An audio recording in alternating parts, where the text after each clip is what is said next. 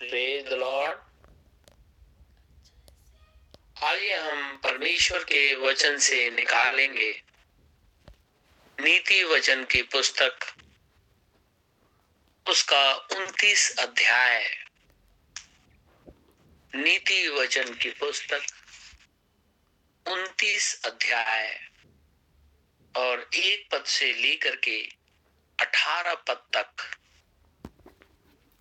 जो बार बार डांटे जाने पर भी हट करता है, वह अचानक नष्ट हो जाएगा और उसका कोई भी उपाय काम न आएगा। जब धर्मी लोग शिरोमणि होते हैं, तब प्रजा आनंदित होती है। परंतु जब दुष्ट प्रभुता करता है, तब प्रजा हाय हाय करती है। जो पुरुष बुद्धि से प्रीति रखता है अपने पिता को आनंदित करता है। परंतु वेश्याओं की संगति करने वाला धन को उड़ा देता है। राजा न्याय से देश को स्थिर करता है, परंतु जो बहुत घूस लेता है, उसको उलट देता है। जो पुरुष किसी से चिकनी चुपड़ी बातें करता है, वह उसके पैरों के लिए जाल लगाता है। बुरे मनुष्य का अपराध फंदा होता है। परंतु धर्मी आनंदित होकर जय जयकार करता है। धर्मी पुरुष कंगालों के मुकदमे में मन लगाता है, परंतु दुष्ट जन उसे जानने की समझ नहीं रखता। ठट्ठा करने वाले लोग नगर को फूंक देते हैं, परंतु बुद्धिमान लोग क्रोध को ठंडा करते हैं। जो बुद्धिमान मूड के साथ वाद विवाद करता है तो वह मूड क्रोधित होता और ठट्ठा करता है और वहाँ शांति नहीं रहती। हत्यारे लोग खरे पुरुष से बैर रखते हैं और सीधे लोगों के प्राण की खोज करते हैं। मूर्ख अपने सारे मन की बात खोल देता है, परंतु बुद्धिमान अपने मन को रोकता और शांत कर देता है। जब हाकिम झूठी बात की ओर कान लगाता है, तब उसके सब सेवक दुष्ट हो जाते हैं।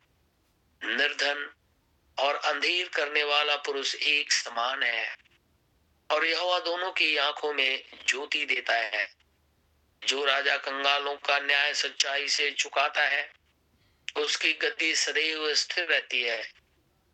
छड़ी और डांट से बुद्धि प्राप्त होती है, परंतु जो लड़का यूँ ही छोड़ा जाता है, वो अपनी माता के लज्जा का कारण होता है। दुष्टों के बढ़ने से अपराध भी बढ़ता है। परंतु अंत में धर्मी लोग उनका गिरना देख लेते हैं। अपने बेटे की ताड़ना कर, तब उससे तुझे चैन मिलेगा और तेरा मन सुखी हो जाएगा। जहाँ दर्शन की बात नहीं होती, वहाँ लोग नाश हो जाते हैं और जो व्यवस्था को मानता है, वो धन्य होता है। परमेश्वर के इस वचन के पढ़े और सुने, जाने पर आशीष हो। आमिन। हम खुदावंद खुदा का आज फिर से बहुत ही धन्यवादित हैं कि परमेश्वर ने हमें फिर से एक मौका दिया है कि हम अपने अपने अपराधों को प्रभु यीशु मसीह के सामने मान ले। ना जाने कल समय मिले या ना मिले। लेकिन आज और इस वक्त हमारे पास समय है कि हम अपने गुनाहों को अपने खुदा के सामने मान सकते हैं। हम प्रभु का इसलिए भी बहुत धन्यवादित हैं कि सर्दी के मौसम में खुदावंद खुदा ने हम पर दया की। ये मौका दिया कि हम उसके पास आए, उसके वचन को सुने। और ये खुदा का अनुग्रह है, इसलिए प्रभु की बड़ाई हमेशा तक होती रहे। हम सभी जन आज इस रात्रि के समय में पवित्र आत्मा की उपस्थिति में बैठे हुए हैं। और इसके लिए हम अपने प्रभु का हृदय से शुक्र गुजार हैं कि खुदा ने अपनी उपस्थिति में हमें बैठने दिया है। क्योंकि ये सब कुछ परमेश्वर के ऊपर निर्भर करता है। मनुष्य खुदा से लड़ नहीं सकता, लेकिन परमेश्वर का अनुग्रह हमेशा हमें जीवन देता है। नीति वचन लिखा हुआ है, नीति वचन में लिखा है। जहाँ दर्शन की बात नहीं है, वहाँ लोग नाश है, वो मर गए हैं। और दर्शन और ड्रीम के अंदर में अंतर है। दर्शन हम खुली आँखों से देखते हैं, जबकि स्वप्न हम गहरी नींद में होते हैं, तब देखते हैं। स्वप्न खुदावंद खुदा जो सारे ब्रह्मांड का करता है। बातचीत करने का उसका एक ये माध्यम है। वो वचन के द्वारा बातचीत करता है, स्वप्न के द्वारा बातचीत करता है, दर्शन के द्वारा बातचीत करता है, और पुराने समय में उरीम तुमीम के द्वारा भी बातचीत करता था। के दिन जब पवित्र आत्मा आया परमेश्वर ने जब अपनी आत्मा पृथ्वी पर उंडेला, अपने दास दासियों के ऊपर में भी उंडेला खुदा का वचन कहता है, तुम्हारे जवान दर्शन देखेंगे। तुम्हारे पुरानिए भी स्वप्न देखेंगे। तो जब हम ये दर्शन और स्वप्न देखते हैं, ये दोनों खुदावंद खुदा की तरफ़ से होना चाहिए। और अगर खुदावंद खुदा की तरफ़ से नहीं है तो या तो शैतान ने इन बातों को दिखाया है और मनुष्य उसे सच्चा मान बैठा और परमेश्वर की कलिसिया के अंदर में उसकी गवाही देकर लोगों को भगा दिया। जबकि दर्शन या स्वप्न जब हम या कोई भी देखता है तो हमें उसे वचन से मिलाना चाहिए। अगर वचन से लाइनअप है, निश्चित रीति से वो खुदा की तरफ़ से है। और अगर नहीं है तो नकल करने वाला लूसीफर ने इन कामों को अंजाम दिया है। सबो उपदेशक में हमने देखा था, खुदावंद खुदा का वचन कहता है, जो मनुष्य किसी काम की अधिकता में होता है। तो कहता है, वो स्वप्न देखता है। लेकिन जो विजन होता है, वो काम की अधिकता के कारण नहीं दिखाई देता। लेकिन स्वप्न के विषय में परमेश्वर का कलाम कहता है कि वो कार्य की अधिकता के कारण स्वप्न देखा जाता है। और हमने देखा था कल, याकूब, जिसका नाम इज़राइल है, जब वो सारी आशीषें अपने पिता इसहाक से ले लिया, और फिर वो अपने मामा लबान के पास चल दिया। रास्ते के अंदर में पदनराम एक जगह है। वो रात को वहीं सो गया, वैसे ही मैदान में,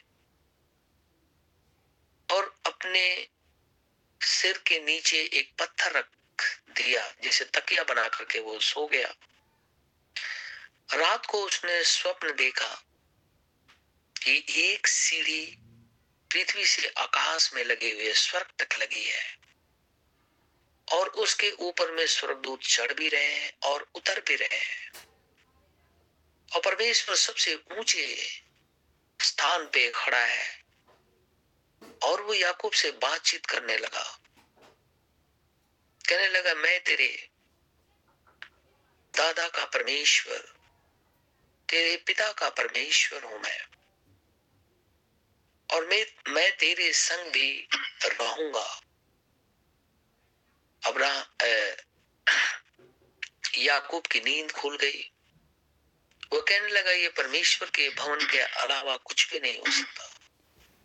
फिर उसने एक पत्थर उठाया, उसे खड़ा कर दिया। उसके ऊपर में उसने तेल डाला और कहने लगा कि अगर खुदामंद खुदा मुझे वापस अपने जन्म भूमि में लेकर के आएगा तो जो कुछ उसने मुझे दिया है, देगा। उसका दसवांश मैं उसे दूँगा। और वहाँ से वो अपने मामा लबान के पास चला गया। जब लबान के पास वो गया तो लबान ने जो आरामी था उसे भीड़ बकरियाँ चरवाने लगा। उसकी दो बेटी थी, लिया और राहेल। उसने दोनों से विवाह किया। उनके विवाह के लिए उसने चौदह साल अपने मामा के भेड़ बकरियों को चराया।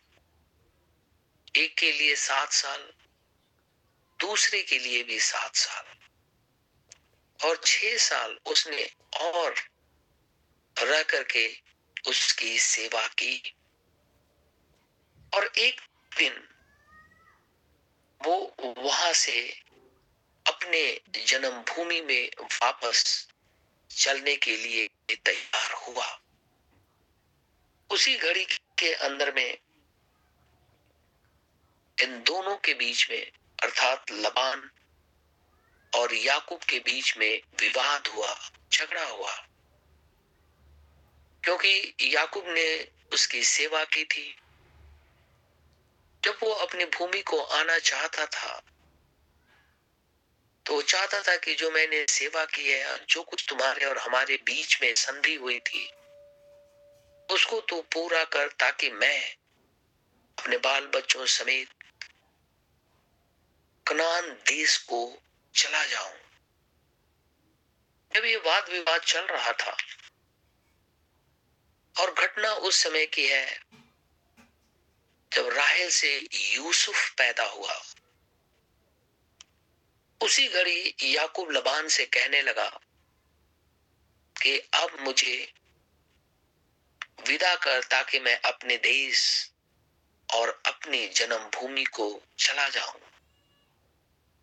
क्योंकि मेरी स्त्रियाँ, मेरे बच्चे, इन सबको मैं लेकर के अब अपनी जन्मभूमि को जाना चाहता हूँ।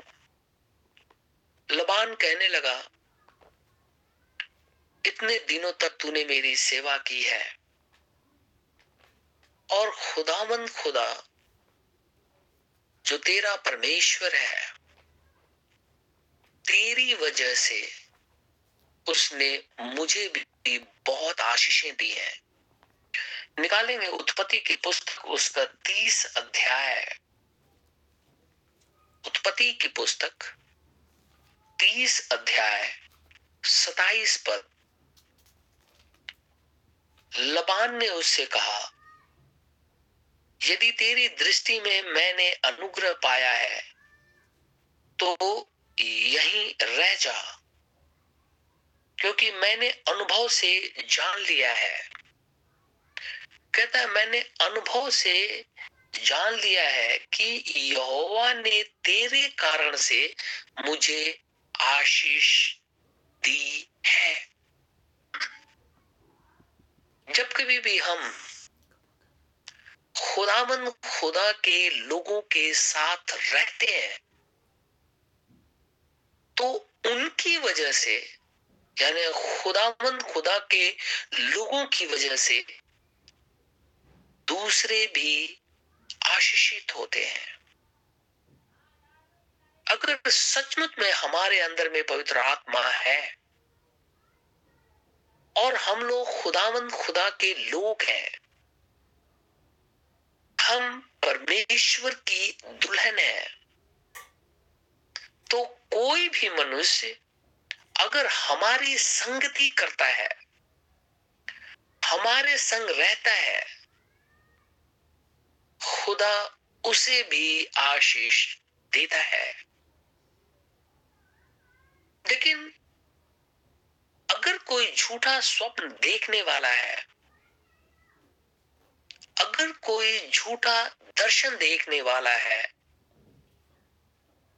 अगर कोई झूठा वचन का प्रचारक है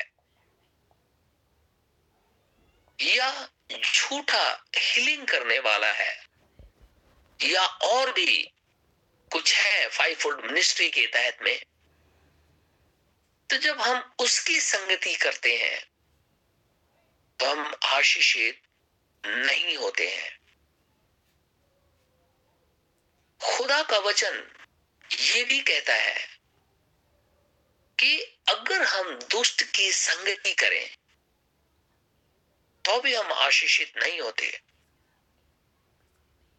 क्योंकि परमेश्वर का वचन कहता हम दुष्टों के मार्ग में खड़े नहीं रहते हैं। अब दुष्ट कौन है? वो व्यक्ति जो पवित्र आत्मा को ग्रहण किए हुए नहीं है, वो किसी और आत्मा को ग्रहण किए हुए है। कोई और आत्मा उसे चलाती है। जैसे रोमन कैथोलिक चर्च मरे हुओं को सेंट की उपाधि दे करके और उनकी वर्शिप करता है और स्वप्न में वो चीज़ें उनको दिखाई देती हैं। और उनसे वो आज्ञा पाकर के कोई काम को भी करते हैं। लेकिन परमेश्वर का वचन कहता है जो इस पृथ्वी से चला गया वो दोबारा वापस नहीं आता। और परमेश्वर जो मर गया है, उसको खुदा सेंट बना करके हमारे लिए इस्तेमाल नहीं करता। परमेश्वर का वचन हमारे लिए सर्वोपरि है। और परमेश्वर का आत्मा और परमेश्वर के द्वारा दिखाए गए मार्ग, जो खुदामंद खुदा का वचन है वही हमारी अगुवाई करता है। कोई मरा हुआ सेंट या कोई अन्य व्यक्ति, चाहे वो हमारा अज़ीज़ ही क्यों ना हो, चाहे वो हमारे माँ बाप ही क्यों ना हो, अगर वो स्वप्न के अंदर में हमारी अगुवाई करते हैं, ये गलत है। बाइबल इस बात की इजाज़त नहीं देती है। क्योंकि अगर हम पवित्र आत्मा से परिपूर्ण है तो हमारी वजह से दूसरे आशीषित होते हैं। दूसरे की वजह से हम आशीषित नहीं होते। क्योंकि उसके अंदर जो स्पिरिट है, वो अलग है। हमारे अंदर जो स्पिरिट है, वो अलग है। हमारे अंदर जो स्पिरिट है, वो पवित्र आत्मा है, उनके अंदर स्पिरिट है, वो एक डिफरेंट स्पिरिट है। वो डिसीविंग स्पिरिट भी हो सकती है, या कोई और आत्माएँ जो इस पृथ्वी के ऊपर में घूमती रहती हैं, वो भी होती हैं। यहाँ लबान कहता है, मैंने अनुभव से जान लिया है। कैसा अनुभव? वो देखता है कि इसके आने से हमारे घर के अंदर में खुशहाली हुई। इसके आने से हमारी भेड़ बकरियों ने अच्छे अच्छे बच्चे जने। उसके आने से हमारे घर के अंदर में बहुत सी बरकतें आई। जो काम नहीं हुए, वो भी होने लगे। इसीलिए ये कहता है लबान, मुझे अनुभव से ये प्राप्त हुआ है। मैंने जान लिया है कि तेरी वजह से यहोवा ने मुझे भी आशीष दी है। हम भी खुदा के लोग ही हैं। हम अगर अपने ऑफ़िस के अंदर में काम करते हैं, कहीं और नौकरी करने जाते हैं, या कहीं सर्विस करने के लिए जाते हैं, चाहे कोई बाइबल का प्रचार करने के लिए जाते हैं, या कोई और काम किसी भी तरीके से संगति करते हैं और बार बार उसकी संगति में हम बने रहते हैं तो हमारी वजह से उस घर को आशीष मिलती है। ये परमेश्वर का वचन है। क्योंकि खुदावन खुदा ने कहा था, हे यहोशु जहाँ जहाँ तेरे पैर पड़ेंगे, वो सब कुछ मैं तुझे दे दूँगा। यहोशु के अंदर में खुदा का आत्मा था। याकूब के अंदर में परमेश्वर का आत्मा था। इसीलिए जहाँ कहीं भी याकूब जाएगा, परमेश्वर उसके संग होगा।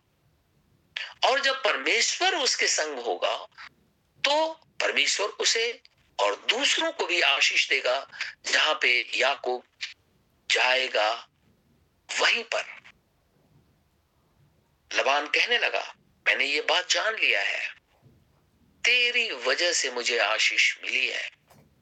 कभी कभी हमने ये भी कड़ुआ अनुभव किया होगा कि अगर कोई दूसरा व्यक्ति जो दूसरे आत्मा को कैरी किए हुए है और वो बार बार हमारी संगति करता है, या तो घर में लड़ाई हो जाती है, झगड़े हो जाते हैं, कोई नुकसान हो जाता है कोई परेशानी हो जाती है, कोई बीमार हो जाता है, तकलीफें बढ़ जाती हैं, मुसीबतें खड़ी होती रहती हैं, नाना प्रकार की बीमारियाँ घेर लेती हैं, नाना प्रकार की तकलीफें आ जाती हैं, जिसका हम एक्सपेक्ट भी नहीं करते हैं। आखिर ऐसा क्यों हो जाता है?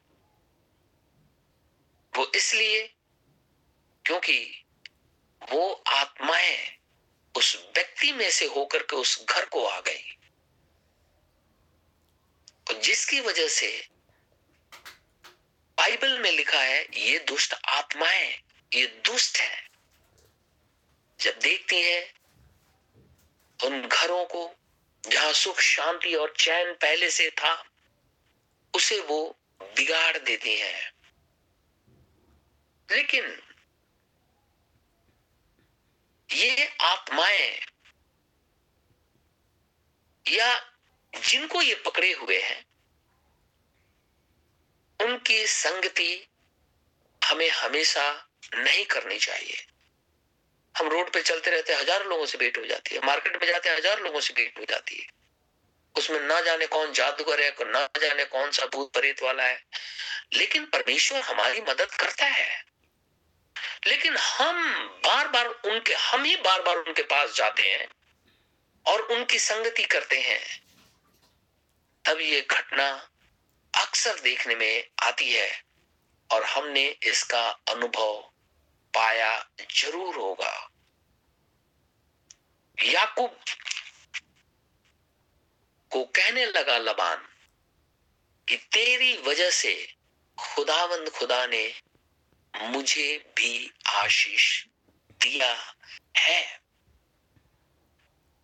उसके बाद में जब ये बातें करने लगा, इज़राइल याकूब कि मैं अपने अब भूमि को जाऊँगा। उसी घड़ी खुदामंद खुदा, जो स्वर्ग और पृथ्वी का सृष्टि करता है, जिसने पदन राम के अंदर में उसे स्वप्न दिखाया था कि स्वर्ग तक सीढ़ी लगी हुई है। उसे स्वप्न में आकर के फिर से बातचीत करने लगा। निकालेंगे उत्पत्ति की पुस्तक उसका 31 अध्याय उत्पत्ति की पुस्तक 31 अध्याय और मैं पढ़ूँगा एक, दो और तीन पद। फिर लबान के पुत्रों की ये बातें याकूब के सुनने में आई। याकूब ने हमारे पिता का सब कुछ छीन लिया है। ये लोग इसलिए ये बातें कह रहे थे क्योंकि याकूब जब उनकी भीड़ बकरियों को चराया करता था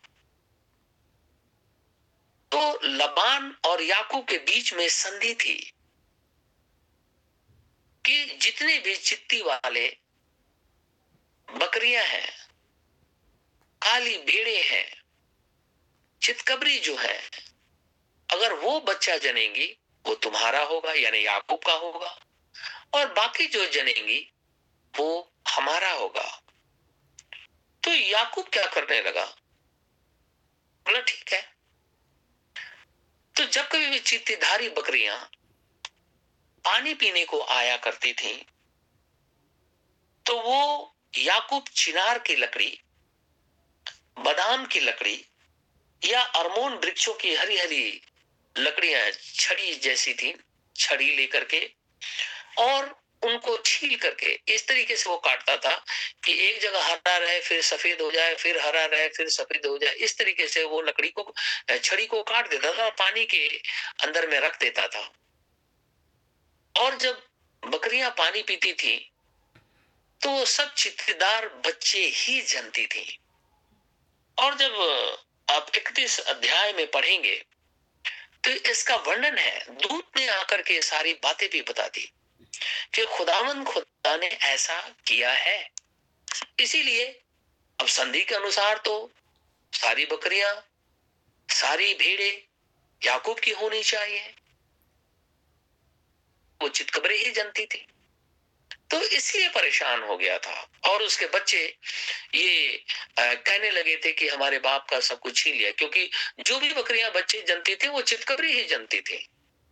और वो सब याकूब के भाग में थी, लेकिन उसके मामा ने उसे बहुत बार धोखा दिया, उसे वो चीज़ें नहीं दी।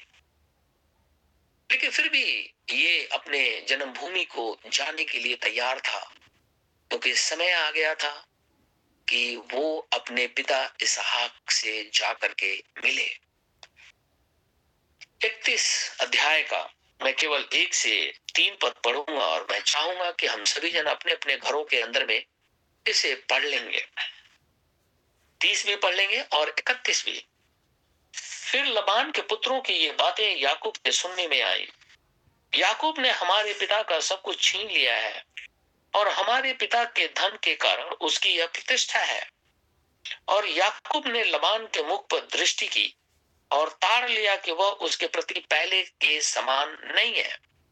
तब यहोवा ने याकूब से कहा, अपने पितरों के देश और अपनी जन्मभूमि को लौट जा और मैं तेरे संग रहूँगा। खुदावंद खुदा, जो सारे ब्रह्मांड का करता है, जिसने स्वप्न के अंदर में ये बातें दिखाई थी पदन राम के अंदर में, जब वो भूमि पर लेटा हुआ